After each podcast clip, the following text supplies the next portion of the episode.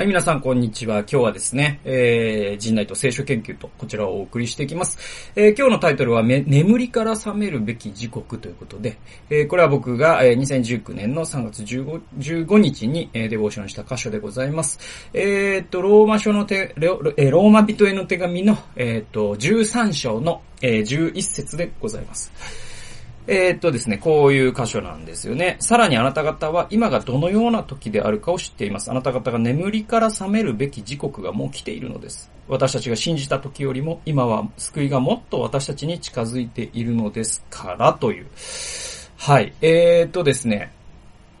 まあ、眠りから覚めるべき時刻っていうね。この言葉が、このフレーズがすごくですね、僕は響いたですね。それで、20、えー、っと、ごめんなさい、えっと、12節、その次の節にはこうあるんですね。夜は深まり、昼は近づいてきました。ですから、えー、私たちは闇の技を脱ぎ捨て、光の武具を身につけようではありませんか。えー、13節が、遊興や泥酔、淫乱や公職、争いや妬みの生活ではなく、昼らしい品位ある生き方をしようではありませんか？主イエスキリストを聞きなさい。欲望を満たそうと肉に心を用いてはいけません。という、えー、続くわけでございます。で、えっとね、まあ、夜は深まり、昼は近づいてきました。これね、あの、明けの明星っていうね、あの言葉がね、あの、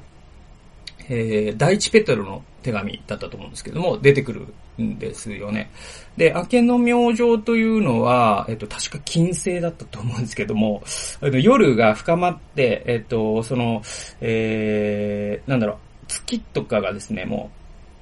う、落ちた後に、えっと、一番暗くなる時間帯があるん。ですよね。その、空がね。その時に一番明るく輝く星のことを明けの明星って言うん。ですけれども。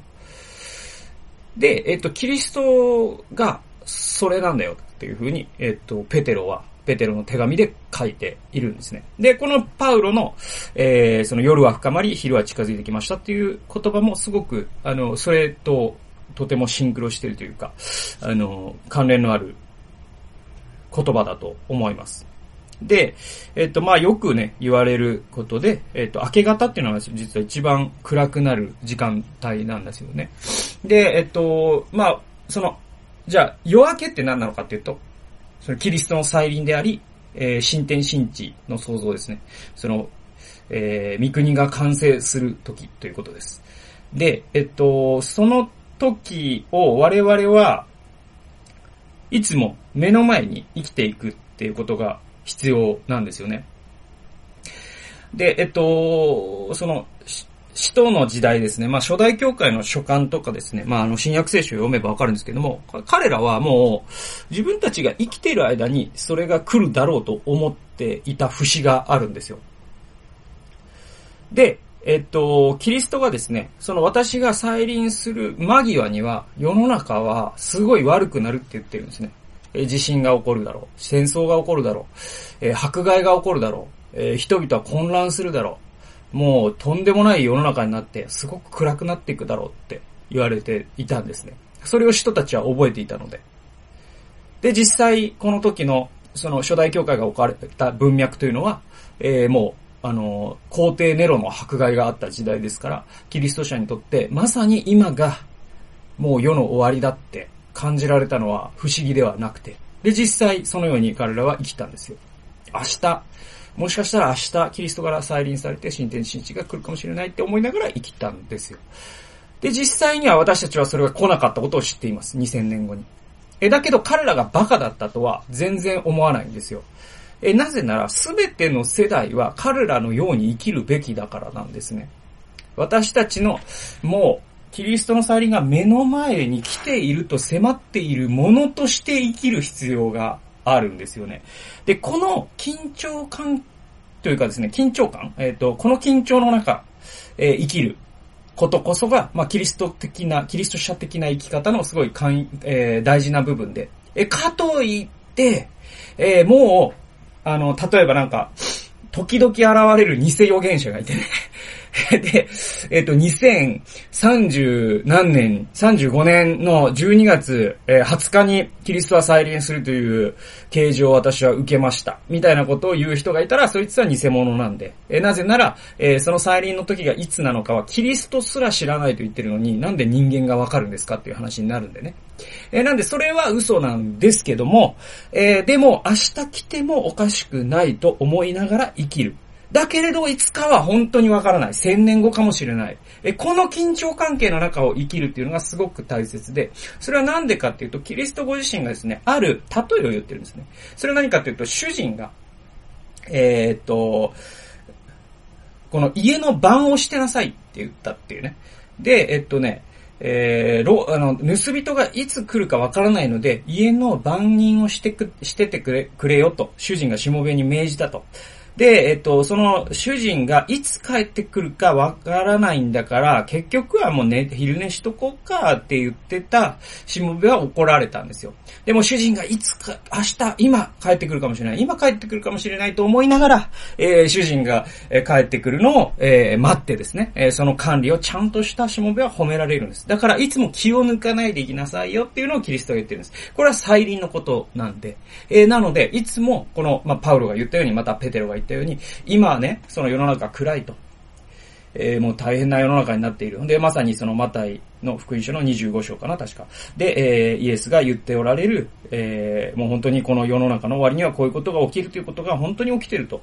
えー、だとしたら、もう、キリストが来るものと思って生活すること。これがすごい大事だということを、まあ、パウロも言ってるし、今、それは今の我々にも言えることなんですね。で、こういった感覚のことを、えー、我々は、まあ、キリスト者的には、時を知るっていう、えー、考え方があって、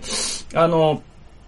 イエスもですね、説教の中で、えー、あなた方は、今がどのような時代か見分けなさいって言ってるんですね。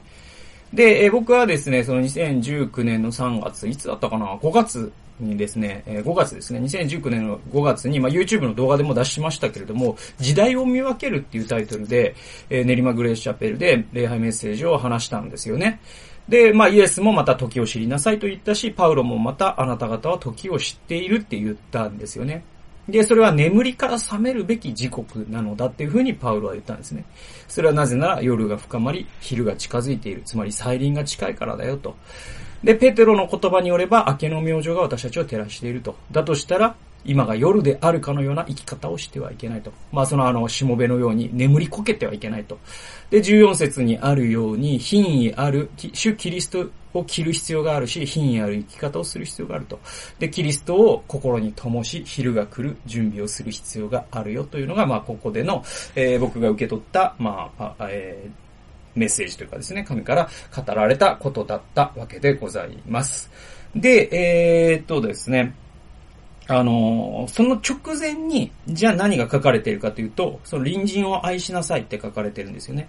で、隣人を愛する者は、その、えっ、と、立法の要求をすべて満たしてるんだと。ね、旧節にこうあるんですね。勧誘してはならない、殺してはならない、盗んではならない、隣人のものを欲しがってはならないという戒め、また他のどんな戒めであっても、それらはあなたの隣人をあなた自身のように愛しなさいという言葉に要約されるからですと。はい。愛は、えー、隣人に対して悪を行いな行いません。それゆえ愛は立法の要求を満たすものなのですと。で、そこへ持ってきて、その次に、その夜が更けて、そして昼が近づいてるんだっていう話が出てくるんですね。で、イエスがですね、私たちに命じた新しい戒めというのは、あなた方の隣人を愛しなさいということなんですよね。だから、愛、愛、えっ、ー、と、じゃあ、その、えー、再臨が近いんだって思った時に一番すべきことは何かというと、核シェルターを作ることでは絶対なくて絶対なくてで、多分だけど、なんか宗教的に清いと思われることをすべてしてね、なんか宗教的になんか怪しいことをすべて排除するみたいな話でもなくて、そうじゃなくて、えー、あなたの奥さんを愛すること、そして子供を愛すること、また、教会の友人を愛すること、また、あなたの気に食わない、え人がいたとしても、その人に愛を持って接すること。それこそが、まあ、キリストが明日来ると思っている人の生き方の態度なんじゃないかと。えー、こういうですね、まあ、あの、シンプルな あの、話なんですけれども、えー、非常に短かったですけれども、またですね、あのー、今日の、まあ、ね、眠りから覚めるべき時刻という形で、えー、今日はお送りしました。最後までお聴きくださりありがとうございました。それではまた次回の動画及び音源でお会いしましょう。さよなら。